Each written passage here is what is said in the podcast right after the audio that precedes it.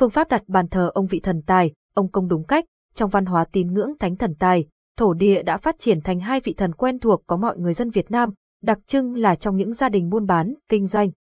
Sở hữu ý nghĩa đem đến vận hên, tài lộc cho công tác kinh doanh của tín chủ, bàn thờ này luôn được coi trọng và mang những quy định rõ ràng. Giọng đọc cung cấp bởi Tập đoàn Công nghiệp Viễn thông Quân đội Việt Theo.